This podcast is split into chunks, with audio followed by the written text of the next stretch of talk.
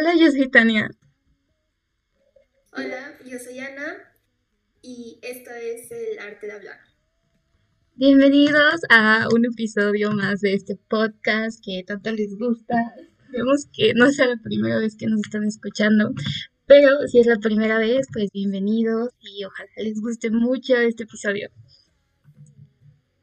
Bueno, pues el día de hoy no vamos a tener un episodio tan normal como, como siempre, ya que pues esta vez estamos estrenando una nueva sección. Ah, Ana, ¿quieres hablar un poquito de eso? Sí, bueno, en esta sección nosotros introducimos eh, personas del arte, bueno, personas que están relacionadas con algún este, área del arte y se llama el lienzo blanco y esperemos que les guste mucho para la gente que se relaciona con arte o quiera saber un poco más sobre esos temas y pues sí, eso. Sí, la verdad es que esperamos que les guste mucho esta sección porque siento que si han visto nuestros episodios con anterioridad, se pueden dar cuenta que nosotras sentimos como una afinidad especial con el arte, incluso pues lo practicamos día a día, Ana va a estudiar una carrera en relación a eso. Entonces, pues creemos que también es importante traer los temas que nos gustan y que creemos importantes a, a pues proyectos como estos. Entonces, pues ya después de dar la introducción, pues les vamos a presentar a nuestro invitado de hoy, este, que pues se llama Chejo. No sé si te quieres introducir a ti mismo o decir algo. A ver, este, mucho gusto a todos. La verdad para mí, como lo mencionó Tania, pues eh, me conocen como Chejo. Mi nombre es Sergio Maldonado y, pues la verdad es que es un gusto poder estar aquí con ustedes. Gracias por la invitación, sobre todo por el espacio. Y pues nada, estamos aquí dispuestos para charlar un ratito, para ir hablando sobre este tema tan interesante, ¿no? Bueno, amigos. Sí. Ah, no, tú, tú Este, este primer episodio, pues bueno, lo que busca Lienzo en Blanco es traer a diferentes artistas de diferentes pues no sé, ramas. hoy vamos a empezar con Chejo, como ya se presentó. Chejo este, pues está relacionado con el cine, con lo audiovisual. Entonces, pues esperamos tener una, buena plática con él el día de hoy. pues como saben, a nosotros nos gusta empezar con una definición sobre, sobre lo que vamos a ver eh, en nuestro episodio. Entonces, pues que ya saben que no sé qué tan confiable sea porque es lo único que busco. Eh. Es lo primero que busco en Google. Entonces, según este Google, el cine es una técnica y el arte de crear y proyectar mensajes. Etimológicamente, la palabra cinematografía fue un neologismo creado a finales del siglo XXI y compuesto a partir de dos palabras griegas, por un lado que significa movimiento y por otro, no sé por qué está en griego, pero según Google eso es el cine. ¿Tú qué opinas de eso, Chejo, ya que tú eres el que está más metido en eso? Ojo, este, a ver, pero me pone nervioso con decirme de que soy el primero en, en este segmento, pero mm, a ver, es que sinceramente em, hablar de la definición como tal nos podemos expandir mucho porque va desde hablar o comunicar, como decía, el hecho de dar una idea eh, por medio de, de, videos. Algunos casos pueden llevar una voz, otros casos no. Eh, tal como pasó en el inicio del cine, pues literalmente fue cine mudo, eh, solo había música y se comunicaba por medio de simplemente las imágenes. Entonces, eh, como tal, sí, el cine se comunica por medio de imágenes eh, que se entrelazan y, y, pues forman lo que es un video. Ana, ¿tú qué opinas? Um, yo la verdad sé muy pocas cosas de, del cine, bueno, del mundo cinematográfico, porque o sea, es más o menos lo que voy a estudiar, pero aún así no estoy muy enterada o no sabría ponerlo en palabras. Sí, es que voy a estudiar animación digital, entonces, bueno, yo estoy haciendo animación digital, entonces tiene, tiene algo que ver ahí. pero no sabría cómo ponerlo en palabras, pero supongo que es el mundo, el mundo del cine donde se ven diferentes géneros en películas, eh, los diferentes sentimientos que expresa cada película y sobre todo creo que es una de las artes más importantes porque honestamente todos, todos tenemos como alguna película favorita o algún actor famoso que conocemos por una película y simplemente lo amamos por su rol ahí.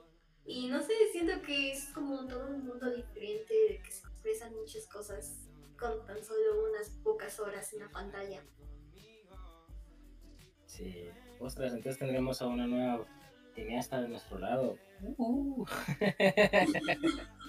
bienvenida, bienvenida, la verdad que gusto. A mí realmente me alegra escuchar o conocer a alguien que dice, yo quiero estudiar eh, eso, a lo que unos, al menos en mi caso que yo estudié, eh, que es eso, a producción de visual y artes cinematográficas.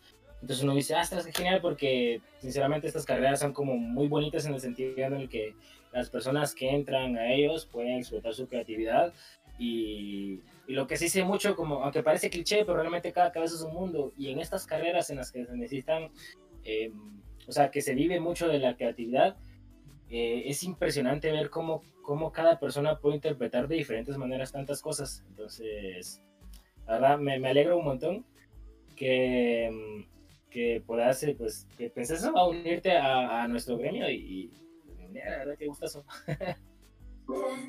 Muchas gracias. La verdad sí me emociona mucho porque, no sí, me gusta mucho el cine. Y juntar una cosa que me gusta mucho, que es dibujar con el cine, me hace muy interesante. Y además, o me cae bien la gente que estudia carreras de artes o también de cines, porque son muy tranquilas y son bien chidas. Sí, sí, definitivamente sí es. No, pero la verdad, me, alegro mucho conocer a alguien que, que esté mm, interesada en esto, la verdad. Alguien más con quien compartir muchas cosas dentro del cine y tantas cosas que puede haber en la producción audiovisual. bueno, pues ya ven, ya, ya encontraron a a una persona con cual compartir su, amor al cine. Sí, sí, sí, sí. Bueno, este, pues justo pues ya empezando con, con, lo que cada quien sentía con respecto al cine, pues vamos a enfocarlo un poquito más a la idea en general de, de lo que es un artista. O sea, creo que pues igual que nosotras en México, creo que a bueno, la verdad es que no sé qué te hayan dicho tus papás, Checo, cuando les dijiste que ibas a estudiar cine o algo relacionado con eso, porque pues justo creemos que las artes no están tan bien vistas o no está tan bien visto estudiar arte porque siento que siempre está el, ay, te vas a morir de hambre o ay, eso no es una carrera en serio, que obviamente nosotras no pensamos eso, pero pues no sé, ¿qué, qué piensas tú? A ver, eh, es gracioso porque incluso hace unos años cuando yo ya me había graduado, eh, tuve varias, eh, digámosle debates porque tampoco llegamos a un punto de discusión con, con, familiares, con mis padres, por ejemplo, del hecho de que yo ya me había graduado y era como de qué vas a trabajar o de qué puedes trabajar y yo así como de puedo trabajar en publicidad, puedo hacer películas, puedo trabajar en televisión y me decían, pero es que en eso no hay campo en este país, aquí no puedes trabajar de eso en este país. Y así como de, a ver, de publicidad sí. Eh, y es justamente a lo que por el momento me dedico, eh, porque desde que estudiaba yo recuerdo que me, me gustaba mucho la idea de poder, eh, llamémoslo entre comillas así, muy, muy fuertemente como controlar la mente de otras personas, como para poder vender eh, un producto, un servicio o algo y que la gente realmente me interesaba mucho ese sentido de la, de la psicología en el, en el, punto de poder venderle a alguien. Pero, o sea, siempre también hicimos cortometrajes, hicimos muchas cosas dentro de la carrera. El punto está en que mis papás, tanto al inicio de la carrera, tenían como ese choque, mmm, llamémoslo en su, en su cabecita, ¿verdad? En su mente, de pensar de que yo no podía conseguir ningún tipo de trabajo porque era una carrera nueva. Literalmente esta carrera tendrá siete años, ocho años de que se abrió uh, aquí en el país, diez y mucho quizás. Entonces, eh, sí fue como un gran problema. Eso sumándole que pues me vine súper lejos de la casa de mis papás, que son casi 12 horas, me cruzo el país entero. Eh, Entonces, siempre fue como ese choque hasta que yo logré conseguir un trabajo enfocado a, ¿verdad? Que, que, que eso es lo que estoy trabajando ahora. Pero, pero desde el inicio siempre fue ese tema de conversación con ellos, a media carrera, al inicio, de que es que no puedes trabajar de eso, o te va a costar mucho pues, trabajar de eso, o te va a tocar irte a la ciudad capital a trabajar de eso para ganar bien, o, cosas así, ¿verdad? que hasta cierto punto podemos decir, hay cosas que sí tenían razón y otras en las que, pues, uno dice, no es lo mío, ¿verdad? Porque, por ejemplo, mi papá tenía esa idea de decirme, mira, ¿por qué no te vas a trabajar este canal de televisión que está en la capital y te pueden pagar bien, no sé qué, no sé cuánto? Y yo así como, es que televisión no es lo mío. Sinceramente, nunca... Eh, no sé, eh, en televisión es como muy difícil poder dar un punto creativo, poder decir, eh, miren, esto sería bastante eh, distinto a lo que está trabajando, y más en un monopolio que se trabaja pues, en nuestro país, lastimosamente, en, en, esta de televisión. Entonces, el choque, el, el punto de, de llegar a, a, discusiones con ellos de, de, no, es que sí se puede, o, o, pues hay que trabajar, o de alguna otra forma tratar de convencerlo, siempre, siempre estuvo y fue un poquito, eh, quizás llamémoslo, mm, no decepcionante, pero o sea, sí llega un punto en el que se animaba mucho el tener que estar debatiendo constantemente con, con ellos, que al final ellos son los que daban eh, el dinero eh, para pagar la universidad, para la estadía en el lugar y todo el rollo, que ellos no llegan a confiar como uno como hijo, ¿no? Que, que está tratando de hacer todo con tal de superarse. Eh, y más en una carrera que mucho renombre no tiene. Al menos no en nuestros países en, Latinoamérica, que apenas hasta el momento se está empezando como a revolucionar un poquito el cine, a dar un poquito de nombres de algunos directores, de algunas películas, porque han ganado algunos premios o porque han participado en X y lugar. Entonces, pero durante la carrera muy difícil saber de películas que realmente dijeran, ah, esta fue producida totalmente en Guatemala y está participando, no sé, en los Oscar, pongámosle que es lo más conocido.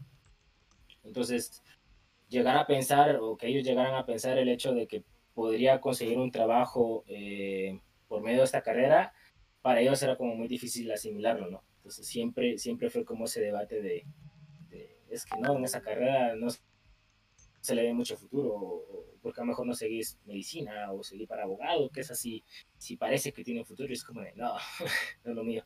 Entonces es, es, creo que de lo, de lo más complicado de ser una carrera como esta es eso, el tener que debatir con los padres. Eh, el hecho de que sí, a pesar de que es una carrera difícil por ahora para, para estudiar, eh, no quiere decir de que no pueda tener futuro. Sí, sí, yo, yo entiendo esa parte. Bueno, por lo menos yo, yo sí tuve la suerte de, de, que mis papás sí me apoyaron mucho, eh, pero, pero en tanto mi familia, eh, a veces no tanto Ah, había veces de que siempre me decían lo típico de que iba a morir de hambre y que, y que no, era una buena idea porque decían que las artes no funcionaban para nada y yo así no es. Porque una vez vi en una publicación de que si no fuera por las artes técnicamente no habría, ah, no habría casi nada que hacer en la cuarentena. Por ejemplo, no, si no existieran las artes no habría películas o no habría, no sé, libros para dibujar o libros en sí y yo creo que las artes no, no se les valida como, como lo que deberían ser, porque siento que las ignoran o las hacen menos. Um, y es muy difícil estar peleando en Latinoamérica más que nada por una carrera relacionada al arte, porque más que nada la gente cree que no es necesario y simplemente te dicen que vas a morir de hambre o luego por el mismo hecho de que piensen que no es necesario te dan una paga de cualquier trabajo muy baja o incluso, bueno, por lo menos para los artistas, algunas veces mm, no quieren pagar por los dibujos que tú le pediste a cierto artista y eso no tiene sentido porque para que ellos es un simple dibujo toma horas y horas de hacerse. Igual que, no sé, un, em, algún tipo de video o cortometraje que piensan que no, que es muy fácil, que nada más agarras la cámara y lo grabas yo estoy consciente de que toma un buen de edición. se toma mucha edición, se tiene que pensar el guion, se tiene que pensar en los personajes, en la historia, mucho más que eso. Y nada más ven como la parte o el estereotipo de un estudiante de artes. pero no ven más allá de todo lo que toma estudiar algo que lo tienen tan bajo o simplemente lo ignoran tanto en este, en este país, bueno, Latinoamérica más que nada. Sí, sí, e, eso, eso es gracioso lo que mencionabas de que la gente cree que solo de poner la cámara ya pasa en fotografía, pasa en videos, pasa en dibujos, seguramente pasa con libros también, pasa con, o sea, creo que en el arte en general, con la música, con la poesía, creen que solo que uno medio hace algo y ya salió y porque como uno lo ha hecho por tanto tiempo fluye normalmente y ya estuvo, cuando realmente no, o sea, un libro tiene que llevar muchas revisiones, la historia tiene que llevar como ese peso que, engancha a la gente, eh, una película, una serie, eh, lo mismo, la publicidad tiene que estar bien planeada para saber cómo alcanzar a las personas que en, el trabajo anterior a la grabación se tuvo que haber eh, pensado, ¿no? Analizado eh, según las necesidades de las empresas y demás. O sea, cada uno de los artes sí tiene como, su punto que va antes y la gente solo ve el después y dicen, ah, es que esa serie quedó muy buena, y, pero no piensan que, por ejemplo, series que han pegado mucho, por ejemplo, eh, La Casa de Papel, que fue una serie que en su momento reventó, llevaba una producción inmensa atrás y que sinceramente eh, Netflix se apuntó mucho a, a, ¿cómo se llama? O sea, tal vez se arriesgó porque normalmente las series pues se grababan en Estados Unidos o en inglés, porque son lugares donde se apoya más todo ese asunto, ¿verdad? Hay más chance de conseguir más financiamiento y todo el rollo. Pero a pesar de eso fue una serie que por su historia pegó mucho y hay otras muchas más, ¿verdad? Eso solo es como un ejemplo a mencionar. Entonces, sí, sí, hay, ah, se le ha devaluado mucho a quizás al arte como tal, como dices, eh, y quizás, quizás ahora por la pandemia ya muchos cayeron en conciencia de eso, ¿verdad? De, de que, mm, que si no hubiera cine, por ejemplo, si no hubieran series, eh, muchas personas no hubieran tenido con qué entretenerse, o con televisión, o con libros, eh, con pintura, además. Entonces sí, sí es un tema que lastimosamente aquí en, en Latinoamérica se ha devaluado mucho el, como tal el arte entonces no se le da el valor que, se necesita, como dice Ana, ¿verdad?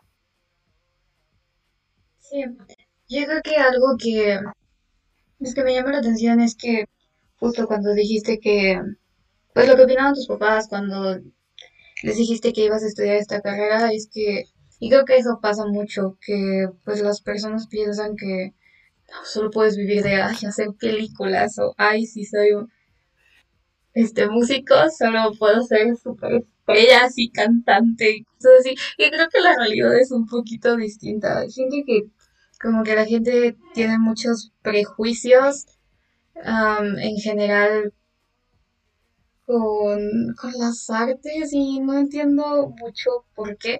O sea, es cierto que en los últimos tiempos nos hemos abierto muchísimo camino en las artes aquí en, en Latinoamérica, pero pues, o sea, es que ah, siento que es algo que no debería de ser necesario porque no entiendo por qué la gente no puede entender que, el arte es igual esencial que cualquier otra cosa. Justo igual como decía Ana, en la pandemia mucha gente se dio cuenta que sin libros o sin las series o sin música no estaría viviendo igual la pandemia porque al final eso nos ayuda a seguir como de cierta manera conectados con pues con la sociedad o con la actualidad.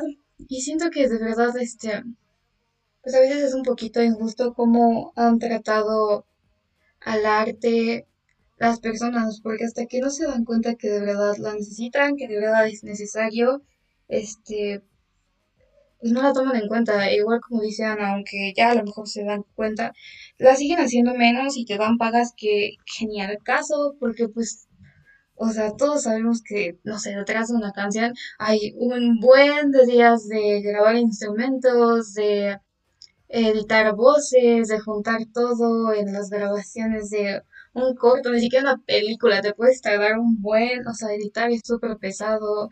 Creo que, ay, no sé, o sea, la gente debería de no, más. Evidentemente, no, no valoran todo lo que hay detrás de Em, y a pesar de eso, que ya se volvió algo tan, tan nuestro, porque, o sea, vas en el carro, vas escuchando música, o sales a caminar con tus auriculares, vas escuchando música. En la noche quieres eh, verte una serie y la ves, tienes Netflix, tienes YouTube, tienes... Ya, creo que eso es un tema por aparte, pero por ejemplo, si no tienes el, presupuesto para poder pagar un servicio de streaming, pues ya hay páginas que, en las que las puedes conseguir, ¿verdad? Que, que en muchos lugares es ilegal, pero o sea, ahí está, de cierta manera ahí está todo eso. Entonces, si la gente no, como dices, no empatiza y no piensa en el hecho de que sí hay mucho trabajo por detrás, que, que es lo que da el valor a todo esto, ¿verdad? Y que, que al final nos apropiamos como personas, que lo disfrutamos y que lo tenemos ahí. Igual. Mm, eso sí, y. Ah. No habla tu Anita. Ah, perdón. Eh, pues sí, eso es complicado y um, creo que lo más difícil es, es dedicarte a, a, lo que amas y tomarlo como trabajo también, o sea, tu pasión, tomarlo como un trabajo. Porque os va a dar da miedo, porque sientes que a lo mejor no eres lo suficientemente bueno, lo suficientemente talentoso para, para hacerlo o para que se, se sea reconocido. O pues lo mismo del simple hecho de que piensas que deberías tener, no sé, algún trabajo más profesional, como, no sé, medicina o ser abogado, cuando en realidad tu corazón pertenece a las artes, pero es porque la gente te ha dicho que si no lo haces simplemente vas a vivir bajo un puente, en una caja. Sí, no, porque si morirás de hambre. Y es como no, o sea, la posibilidad existe, pero, pero tampoco hay que estar pensando en eso porque si no, simplemente nos atascamos nosotros solitos en ese lugar, entonces hay que, hay que creer que lo que hacemos es bueno y tener esa esperanza de que si nosotros lo hacemos, si nosotros nos motivamos a mostrar que lo que amamos, las artes, es nuestra pasión y queremos dedicarnos a eso, tal vez motivemos a más gente a también a seguir lo mismo y así lleguemos tal vez a un punto donde las artes ya nos dan como esa, no sé, eh, carrera extra o carrera inútil? Ah, bueno, yo quería este, retomar un poquito un punto que dijo Chejo sobre las plataformas, que también este, está la opción de descargarlas en pirata o así. O sea, sé que, o sea, hasta yo misma he descargado un PDF ahí en algún sitio raro, pero amigos, no apoyen la, piratería, porque siento que igual hay que como darle lugar a, al artista y que si esa persona se rifó a, no sé, a echarse un libro o a hacer una película, pues hay que, hay que pagar por el arte, también nos cuesta trabajo. Pero este... Ah, Perdón, e, eso, eso realmente es un tema muy complicado porque ya erradicarlo ya está, digámoslo, casi imposible.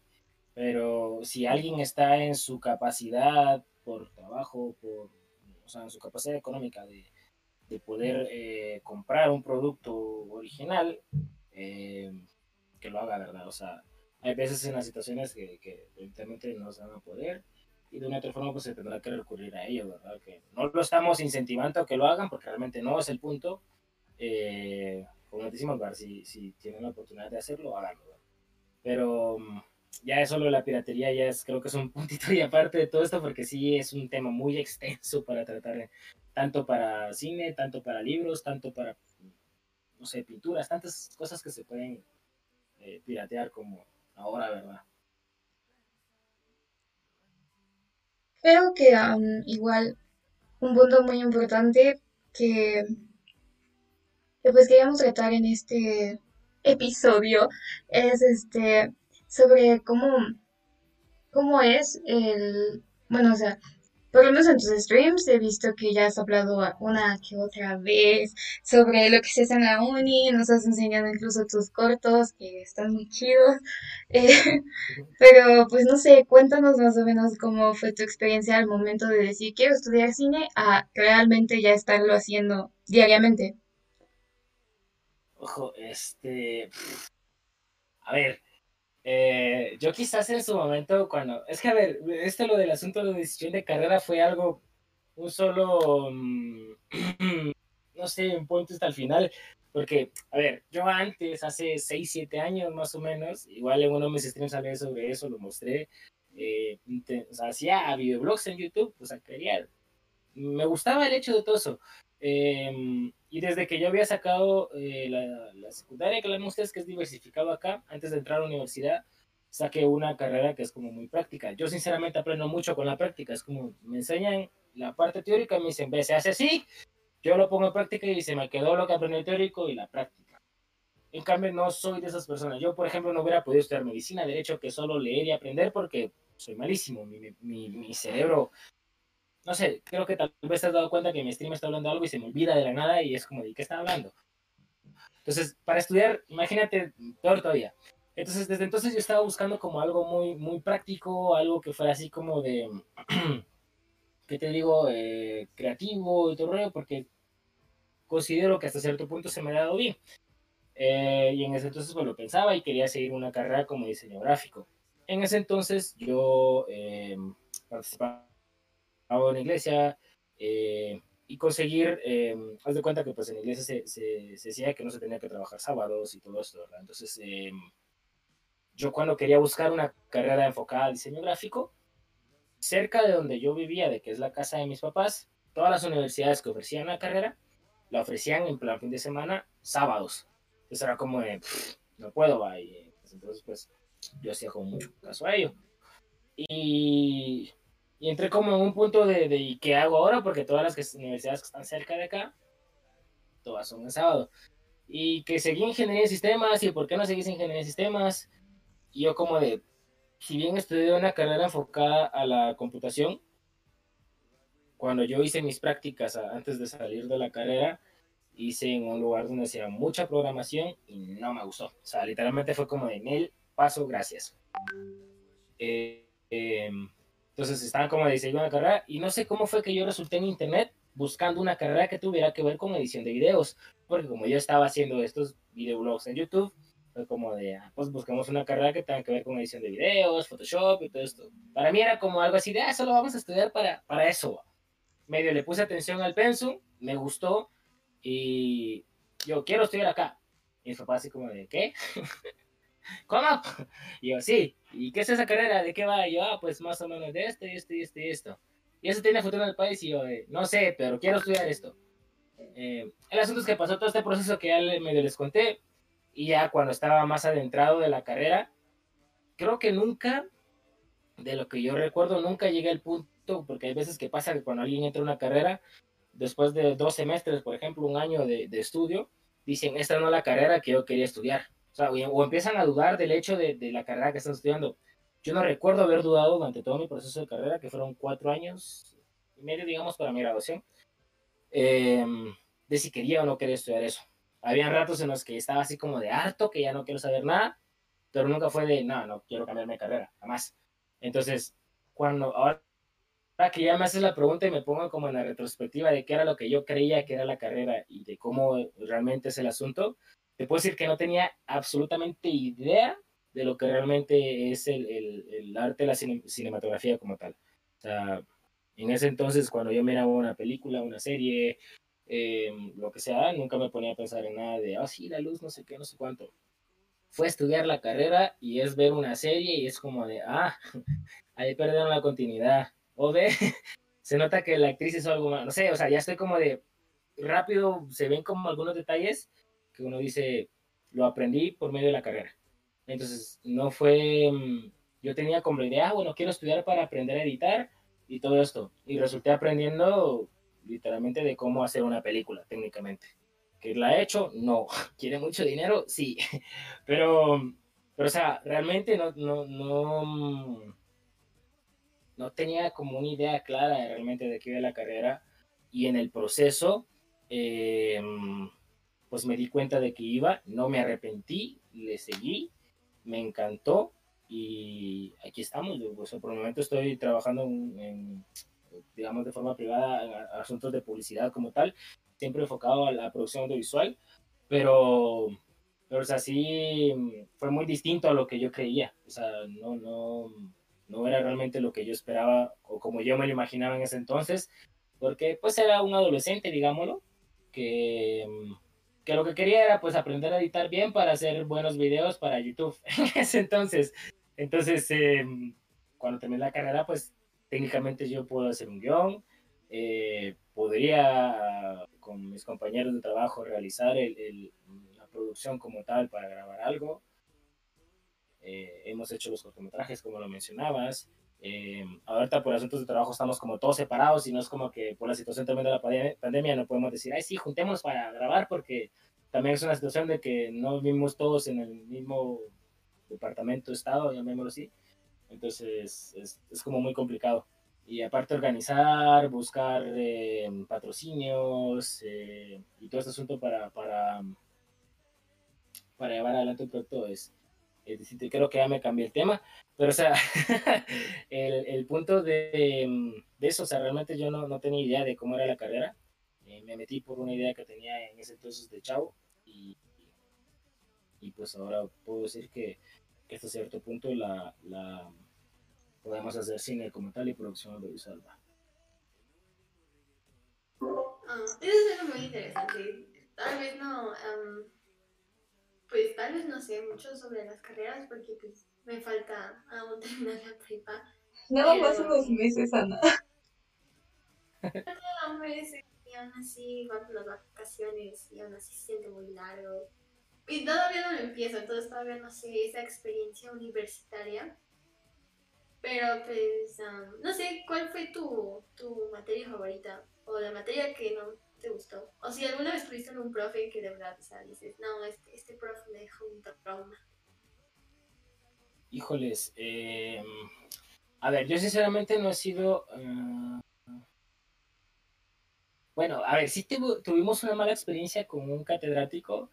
Eh, que lastimosamente como que nos agarró una rabieta sin sentido contra el grupo con el que yo trabajaba, que éramos cuatro, porque sinceramente nuestro grupo, que éramos, al final terminamos ocho, creo, en la carrera, empezamos 18 y terminamos ocho.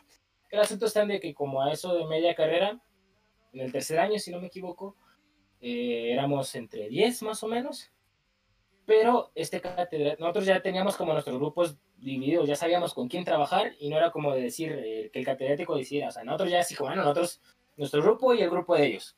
Entonces, los que estamos en nuestro grupo, eh, si había situaciones en las que de repente otro se unía o así, pero sabíamos que trabajaban bien porque eh, eh, nuestro grupito tendía, tendía a ser como los más responsables, llamémoslo así, porque habían otros que no tanto y nos enojaba porque sentíamos que no podíamos avanzar.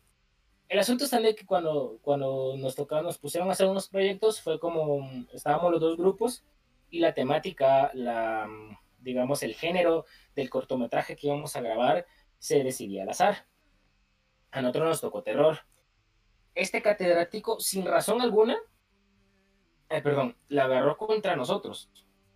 Literalmente, eh, haz de cuenta que hicimos, nos pidió como un adelanto, que fuera en una sola escena, y, y lo que hicimos fue de que haz de cuenta que era, estaba un men en su cuarto, sentado sobre su cama, eh, y agarraba una taza de té, que era té de Jamaica, y lo que hicimos fue hacerlo como bien espeso, para que cuando sacara la bolsita de té se viera como que fuera sangre. Entonces, cuando lo grabamos, se grabó como en slow motion, en edición se le puso un montón de color rojo al agua, o sea, se hizo un, un, trabajo que nosotros decimos, pues quedó bastante bien. Y cuando lo presentamos, lo primero que dijo, o sea, hasta la música y todo, o sea, literalmente todo era enfocado al terror. Eh, cuando se lo entregamos y se lo mostramos, dijo, eso parece un anuncio de té y fue como de, ¿qué? Y hubieron un montón de situaciones en las que dijimos, nada, o sea, esa la tiene contra nosotros, hablamos con, con la directora del, de la carrera, llamémoslo así, y, pero como ya estábamos sobre la marcha, no se podía hacer el cambio de, de catedrático. Entonces hubo como un rollo en el que pasamos el curso, pero lo pasamos con punteos bajos, llamémoslo así. Bajos, entre comillas, lo que uno estaba acostumbrado cuando cuando le echa muchas ganas, ¿no? Entonces, em, la experiencia quizás que la agarré contra el catedrático, así que puedo decir, me molestó, me enojó y quedé como mal con él, fue eso. De cursos favoritos, es que, a ver, habían varios. Yo sinceramente, eh, dentro de la carrera, em, como hay diferentes áreas en las que se trabajan dentro del, del cine como tal, de la producción, ya, por ejemplo, está el director, está el productor, llamémoslo así generalmente, va el editor, el, el maquillista, los de arte. Bueno, mientras más grande, más departamentos y más eh, se divide toda la producción. El asunto es de que en todo esto yo, por ejemplo, me, me, enfoqué, me gusta un poquito más todo lo que es la, la postproducción o la edición ya como tal de los videos, eh, ya lo que es la parte final, llamémoslo así.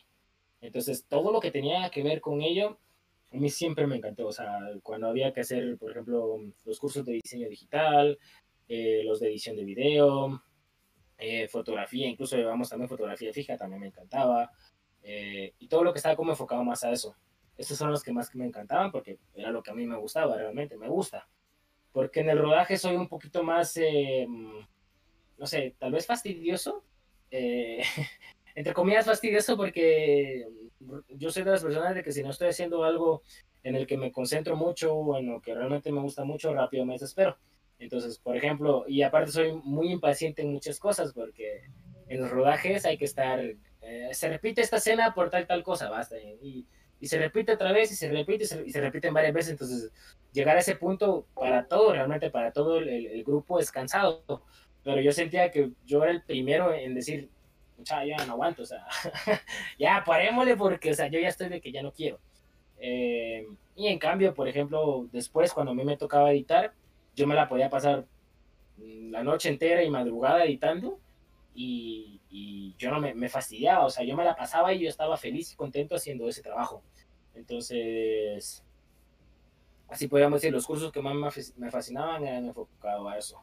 Eh, de ahí con el catedrático que tuve este problema y quizás los cursos con los que más eh, no logré conectar eran los últimos cursos de los últimos años que eran totalmente teóricos, no había nada práctico. Ah, esos, esos, cursos realmente, por la misma situación que les decía anteriormente, de que no soy de esas personas que aprende solo con lo teórico, sino que es teórico y pongan esto en práctica y háganlo. Entonces me costaba un montón, que por ejemplo legislación, que es asunto de leyes, eh, uh, copyright, eh, derecho de autor, todo este asunto. Eh, a mí se me hizo bien pesado porque también había que estar leyendo las leyes de Guatemala y, o sea, como conocimiento general está bien, pero por ejemplo, a la hora de hacer una producción, uno contrata un abogado, no lo hace uno directamente. Pero um, esos fueron quizás los cursos que se me hicieron como más pesados, que eran todos los que eran muy teóricos. Y, y eso, no sé si había otra pregunta, pero pues, no, fue. Respondiste queríamos. Es, estuvo bien. Bueno, y de ahí, este, pues ya, ahora sí, ya acabando la carrera, años después, ¿qué ventajas y qué desventajas, o bueno, como enseñanzas, crees que te haya dejado la carrera y que pues, tú dirías, ay, guau, esto fue increíble? Híjoles, eh, es que a ver, eh, cuando uno habla de enseñanzas de la carrera, a ver, por ejemplo, la, realmente las universidades, los colegios, lo que hacen, eh, más es como instruirlo a uno sobre una área específica, por ejemplo, nosotros producción de visual y artes cinematográficas. Entonces, hasta el momento en el que uno, mientras uno está en la universidad, uno piensa que hay cosas que funcionan de una forma o de otra, pero ya cuando uno sale al verdadero mundo de todo esto, uno se da cuenta que realmente muchas cosas no funcionan así no están, no están encajonados como tal, sino que hay cosas que pueden ir variando. Entonces, considero que quizás las enseñanzas que uno eh, más logra aprender o más logra captar es cuando uno está fuera de la universidad, cuando uno ya empieza a trabajar. Eh, digámoslo como tal, eh, yo, por ejemplo, pues trabajo en publicidad, eh, pero hasta que no llegué a ver realmente el asunto de la publicidad, hay muchas cosas que me di cuenta que, que, que tuve que aprender ya estando fuera mientras estuve dentro había cosas puntitos en los que uno los aprendió. Eh, tengo algunos amigos que se dedican directamente a la, a la, producción en general, como todo, por ejemplo, ellos se encargan más como de hacer directamente los videos eh, de eventos eh, publicitarios, eh, más de alguno creo que ya, ya ha grabado algunos cortos, entonces supongo que ellos también han logrado aprender cosas en ese ámbito. Yo porque por el momento de lo que llevo, aún no me... No, no me he metido de lleno al cine como tal. Uh, eh, quizás porque sí me siento un poquito más enfocado a una revolución por medio de la producción de visual de la publicidad como tal. Eh, aunque sí tengo en mente todavía alguna idea de decir algún día quiero grabar esto, pero todavía no me siento una capacidad o quizás no estoy como eh, decidido a querer hacerlo. Todavía estoy como en la mentalidad, no, o sea, quiero hacer esto con la publicidad, o qué sería de hacer esto en la publicidad aquí en este país, o cómo funcionaría esto, quizás tengo de prioridad primero esto. Pero, o sea, mm, quizás, quizás el punto más importante es eso, ¿verdad? Que, mm, hasta que uno no sale de la universidad, hasta que uno no se abre la puerta de irse a trabajar a otro lado, después de, de la graduación, después de estudiar toda la carrera, eh, uno no puede decir, ah, bueno, aprendí eh, o estoy aprendiendo esto. Entonces, eh, creo que mm, si bien la universidad da las bases para salir al mundo exterior a trabajar de especializado en algo, hasta que uno no está afuera, uno no se da cuenta de la, realidad de cómo funciona esa área, Ha de pasar con médicos, ha de pasar con, supongo que los médicos lo han de ver en sus prácticas de últimos años, el internado que se le conoce acá, eh, ha de pasar con los abogados, ha de pasar, no sé, con todas las carreras, ha de pasar todo eso, ¿verdad? De que uno cree que cómo funciona el mundo y hasta que uno no sale se da cuenta realmente cómo está el asunto. Y más en, nuestros países, ¿va? Que sinceramente uno dice del mundo, pero ya el hecho de salir a nuestros países, incluso por regiones, puede funcionar distinto el, el, el, todo, todo el ámbito como tal. Entonces, creo que, a ver, la, la, enseñanza es eso, ¿verdad? Que hasta que uno, si alguien tiene la oportunidad de, quien sea que nos esté escuchando, que está estudiando y puede hacer prácticas o puede trabajar en el ámbito de lo que está estudiando, que lo haga.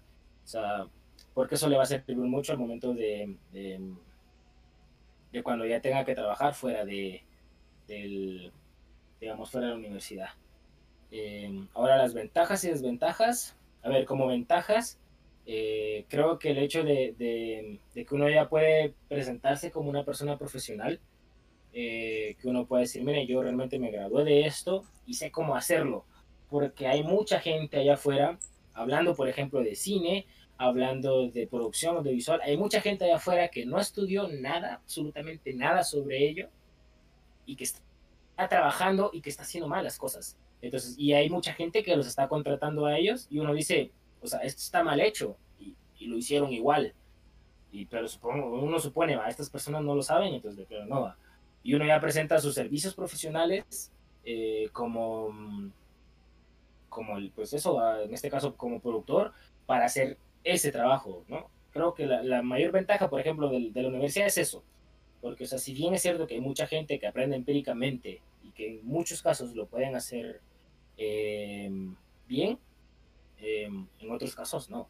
Hay cosas que, que, se enseñan dentro de la universidad. Por ejemplo, en asuntos de publicidad, eh, no solo de grabar un video de un negocio y, y, ponerlo en la televisión o pagar en Facebook y ya estuvo. O sea, no, primero hay que evaluar, por ejemplo, no sé, es una tienda de ropa. ¿A quién queremos venderle? ¿A mujeres o a hombres? ¿De qué edades? ¿De 18 o de 15 a 35 años? Entonces hay un proceso en el que hay que, hay que pensar primero y luego uno dice, bueno, ¿cómo le vendemos a este grupo de personas? Eh, entonces ya se hace toda una evaluación y el video o la publicidad que se vaya a hacer como tal eh, ya está como procesada, ya está pulida, ya está filtrada para decir, bueno, esto es lo que le atrae a esta gente y así es como va a hacer que la gente entre a ver o entre a comprar de nuestro producto o se entere de nuestro producto, de nuestro negocio, etcétera, etcétera, etcétera. Entonces, eh, pienso que la ventaja que da es eso, a los conocimientos las bases para, para poder desempeñarse como tal eh, en el ámbito laboral de, de, eso. Como desventajas, eh, quizás el hecho de que hay muchas universidades de que no tienen el, eh, quizás, em, no sé cómo llamarlo, pero quizás la iniciativa de mandar a sus estudiantes o que les incentiven a poder trabajar, aunque sea durante un tiempo, dentro del ámbito de lo que están haciendo um, en su carrera lo que les mencionaba, ¿verdad? Si hay alguien que tiene la oportunidad que lo haga, que lo haga. Porque al momento en el que alguien sale realmente de la universidad, eh, se da cuenta que las, el asunto es totalmente diferente. Porque, por ejemplo, se habla mucho en el caso del cine, ¿verdad? De, en mi país pasa que hay muchas personas que creen que eh, haciendo cine donde se hable siempre sobre la guerra interna que hubo en Guatemala, eh, vamos a, a, lograr sobrellevar eso. Y es como de, no, o sea, lo que hacen muchas de estas películas, por ejemplo, es siempre victimizar al guatemalteco. Eh, ha pasado con algunas películas mexicanas que yo he visto. Yo en ese tema no me voy a meter mucho de, de su país porque no conozco la historia, porque no vivo allá, pero he visto muchos, incluso digo, pasa un poco lo mismo. Eh, o, o, quieren mostrar ciertas cosas que uno dice, esto ya es como querer eh, victimizar al ciudadano como tal. Y digo, no está bien porque si bien queremos tocar el tema de algo que pasó, que está en historia, que está escrito, que debemos conocer, porque eso sí es cierto, tenemos que saber qué fue lo que pasó y que no se tiene que volver a repetir, eh, no debemos hacer películas o series o cortometrajes que estén solo basados en eso y hagan quedar como al, ciudadano em, como la víctima o de, de, mala manera y representar a muchos casos a nivel internacional, sino que contar una historia en la cual el tema esté como escondido, llamémoslo, pero que sea en grandes rasgos se pueda tocar el tema. Entonces, em, creo que esos son de los temas que creo, eh, como desventaja, que creo que se deberían de tocar en muchos casos, por ejemplo, en el cine, que se abra más la mente a no solo tocar temas como esto, ¿verdad? O que en el caso de, de, de crear unas películas o series, que los temas sean variados. Porque, al menos, por ejemplo, en nuestro país, en Guatemala, yo puedo hablar de quizás una película que fue la más sonada, uh, llamémoslo de, en, Centroamérica, porque realmente fue en Centroamérica, es una que se llama Puro Mula, eh, que es una película de comedia, literalmente es comedia. Y de todas las películas que han sacado en Guatemala es la única que todo el país conoce, literalmente. Eh, habiendo otras que, por ejemplo, este Jairo Bustamante, que también es un director, eh, ha hecho otras que incluso ya están, no sé si está nominado o estuvo casi a, ser, a punto de ser nominado para un Oscar con la última película que sacó. Pero todas sus películas están basadas en ello. Entonces, en el caso del cine, eso es un punto. Y la otra desventaja es de que hay muy poco apoyo para la producción de cine, al menos en mi país, eh, porque no, el gobierno no tiene presupuesto para ello, las empresas no quieren invertir en ello, entonces, el cine, por ejemplo, como tal, eh, mm, quizás ese, en ese sentido sí podemos decir que es uno de los trabajos que menos chance tienen aquí en, Guatemala, que a pesar de sigue luchando por, por levantarlo, o sea, de crear una buena industria cinematográfica como tal, como se han hecho en otros países, podríamos hablar Argentina, México ya lo está haciendo, incluso creo que México ya tiene su propia mm, industria de Netflix, por ejemplo. Eh, no me acuerdo de qué otros países sudamericanos ya tienen también su propia industria de, cine. Entonces, em, en el caso del cine, creo que la, gran desventaja que se tiene es esa, que al menos en mi país no hay una, un apoyo general de las personas a ello, porque hasta cierto punto, si es cierto, nos hemos acostumbrado a ver lo de otros países y no lo nuestro. Porque obviamente lo, que muestran otros países sí nos entretiene, entretiene, nos cuentan una historia distinta, y no vemos lo mismo que nos han querido presentar como nuestro país, ¿verdad? Sí, pues yo estoy muy de acuerdo contigo en muchas cosas que dijiste, empezando que sí, igual creo que en general no solo como con carreras artísticas, sino con todas, que la universidad solamente te da las bases y en realidad como que vas aprendiendo pues cómo es la cosa ya hasta que sales. Creo que mucha gente me lo ha dicho y creo pues que es verdad. También estoy de acuerdo contigo con lo que dices de, pues no sé, el cine en tu país. En nosotros igual, creo que mucha gente como que ya se está empezando a dar cuenta y está empezando a criticarlo, que te lo juro que en México todas, todas las películas mexicanas que, este, que pues salen son de comedia y así, y es y como que no, no se dan la oportunidad de explorar otros campos y a veces es de ya, o sea, podemos hacer más que, que eso y el mismo, la misma industria va cerrando a los, a los nuevos no sé, cineastas, como, como se diga, no estoy familiarizada, este, a no poder salir de, de ese campo, porque ese es el campo del cine mexicano, pero, o sea, es, no sé, como que igual siento que nosotros mismos como artistas nos vamos cerrando de que hay a fuerza, como esto pegó, esto es lo que vamos a hacer ahorita y que va a representar a nuestro país, cuando siento que podríamos hacer muchas cosas pues más allá de... Sí, sí, definitivamente. Yo lo he hablado con muchos compañeros y, por ejemplo, siempre doy el ejemplo de, de Japón, porque ha sido un país que, tanto por sus ideologías, eh, que tienen como tal eh, y a, lo largo de la historia se han visto muy perjudicados.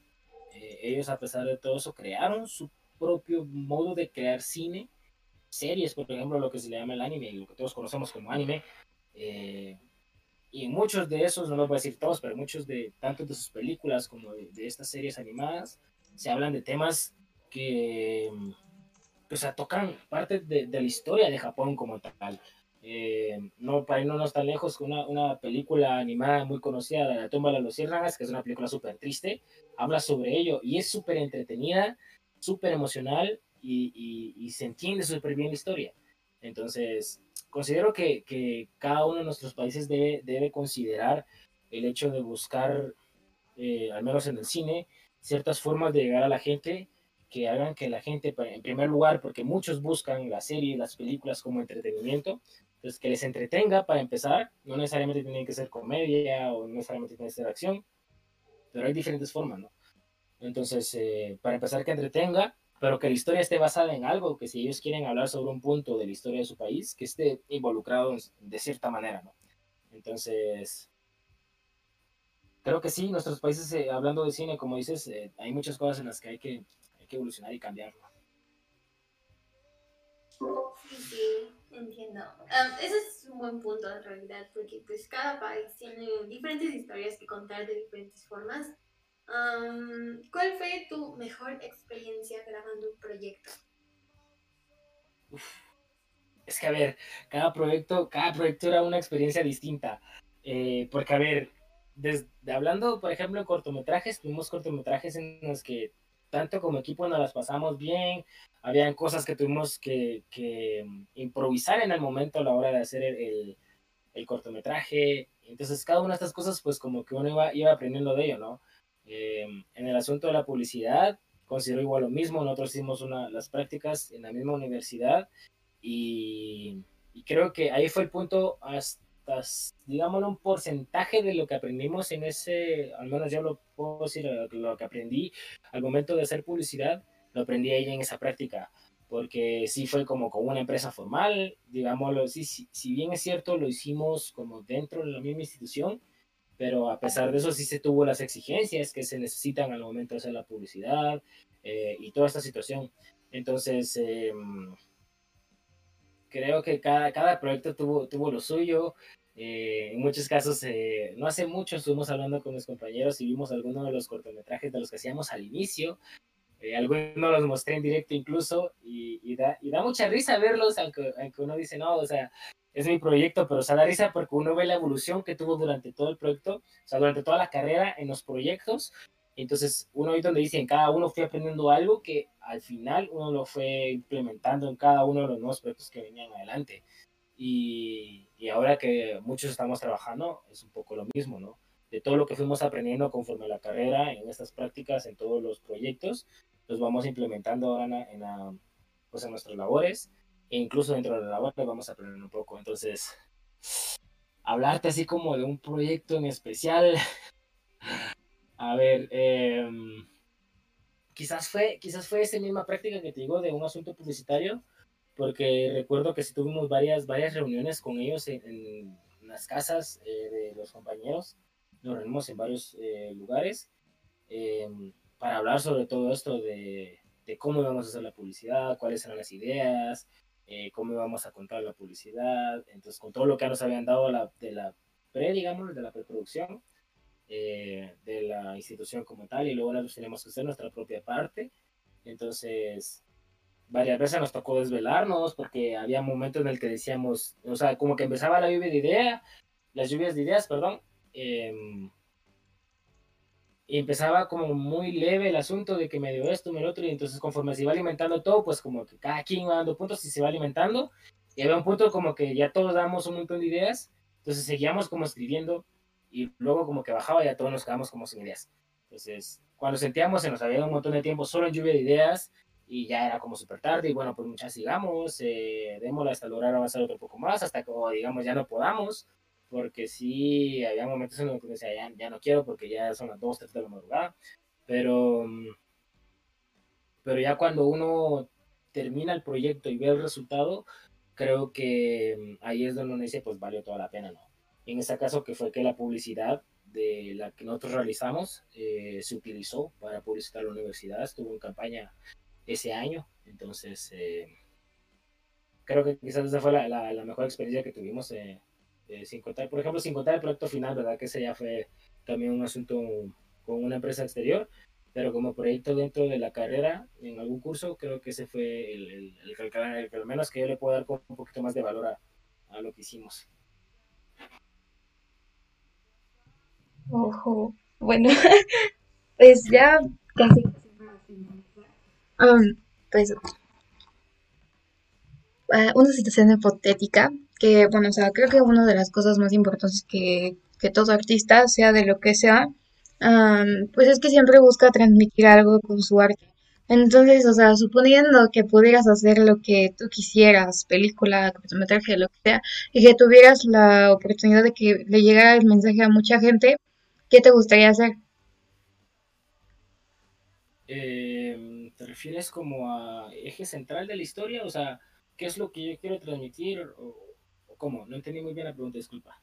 Ajá, ¿qué, qué te gustaría transmitir? O sea, si pudieras dar un mensaje con tu arte y que mucha gente lo pudiera recibir, ¿qué te gustaría transmitir?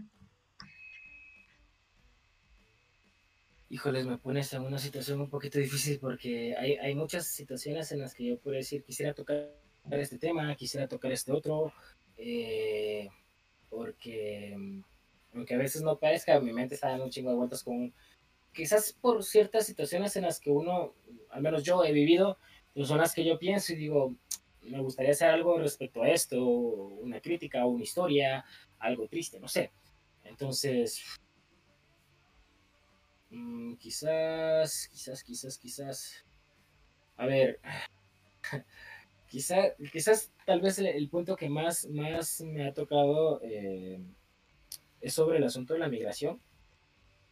Eh, quizás si yo algún día hiciera una película, otra, sería otra película eh, basado en migración, pero no la haría como la típica de contar la historia de, del, del, men que se va, o digamos del hombre, va del padre, del esposo, de la pareja, de la persona que se va, sino que quizás yo me enfocaría más como lo que te venía diciendo, ¿no? Crear como una historia, yo la haría como una historia de amor. Eh, quizás la, la, idea que más, que más podría asemejarse a lo que yo pienso es la canción de, de Maná, de, se llama La Loca San Blas, ¿no? Uh -huh. Sí, pero más o menos algo así, eh, pero con otras situaciones, ¿verdad? Que serían un poquito más culturales de Guatemala. Eh, eh, quizás le enfocaría un poquito más a eso, porque muy de cerca viví algunas situaciones como tal, tampoco tan graves, eh, como se, a veces se puede pintar, pero sí algunos puntos como ya el distanciamiento familiar, eh, el hecho de que pues ya estar tan, tan distanciados, en aquel entonces era como más difícil mantener una comunicación, porque pues no había Facebook, no había WhatsApp, eh, y un montón de situaciones, entonces eh, tocar quizás, yo, al menos yo tocaría quizás uno de esos temas, o al menos tocaría, al menos el que tengo en mente sería este, tocar un tema de, de eso de la migración. Entonces, sí creo que creo que sería eso en lo que yo me enfocaría, en una historia basada en, en amor y migración. Eso, está muy interesante y muy bonito, porque justo como que la pregunta, creo que a mí me lo han dicho igual como músico, y creo que todo el mundo se pone muy nervioso con esa pregunta, porque creo que en general, como que un artista no puede decir, o sea, es que como que quieres tocar muchas cosas y el, el poner todo en una idea es algo complicado, pero, pero me gustó bastante tu, tu respuesta. Entonces, este, pues ya para ir más o menos dando, dándole cierre a este episodio, pues, pues te queremos agradecer mucho por haber venido a hablar de lo que te gusta. Creo que mientras estabas hablando, tanto Ana y como yo, nos estábamos mandando mensajes que de verdad se nota cuando alguien habla de algo que, que le gusta y justo eso es lo que queríamos transmitirle a la gente con esta sección. Entonces, pues muchísimas gracias por ser el primero en venir a hablar. Nos gustó mucho tenerte aquí y pues eres bienvenido cuando quieras regresar. No, no, a ustedes realmente muchas gracias por el espacio, por la invitación sobre todo, eh, porque no, no todos los días se da la oportunidad de, de estar en, un, en un podcast como este, entonces primero que nada, ustedes gracias por, por, tomarme en cuenta, por invitarme. Y, y, pues nada, igual saben que en cualquier cosa que necesiten, estamos por aquí. Bueno, y pues, amigos, como ya habíamos creo que dicho al, este, al inicio de, del episodio, pues Checo hace streams, entonces, este, pues para que se promocione, creo que hace streams todos los días, no me sé bien su horario, pero sí, entonces ahí, tienes tu espacio. gracias, gracias, este, no, pues a ver, eh, sí, normalmente hago streams, eh, sí, sí, digamos que todos los días, de vez en cuando me tomo un descanso, pero en Twitch me encuentran como Chejo M13. Eh, streameo por las noches. Eh, normalmente inicio a las 6 de la noche, eh, horario mm, Guatemala. Eh, también a veces en México, cuando no es horario de verano, es horario normal de México. Cuando está en verano, pues sería las 7 pm. Entonces, en esos horarios estamos por aquí. Pues muchísimas gracias por haber estado aquí con nosotros. Muchísimas gracias a ustedes que escuchan nuestro podcast pues cada semana. Este, y pues esto fue el primer episodio de esta sección que se llama Alianza en Blanco. Esperen nuevos episodios. Cada cuánto no sé, pero este pero pues esperen nuevos episodios con nuevos artistas pronto. Entonces, pues creo que eso ha sido todo. Este, pues yo soy Tania. Yo soy Ana fue El Arte de Hablar. Gracias por escuchar. Nos vemos. Gracias por haber estado aquí, Chejo. Este, pues adiós. Gracias. Gracias, chao.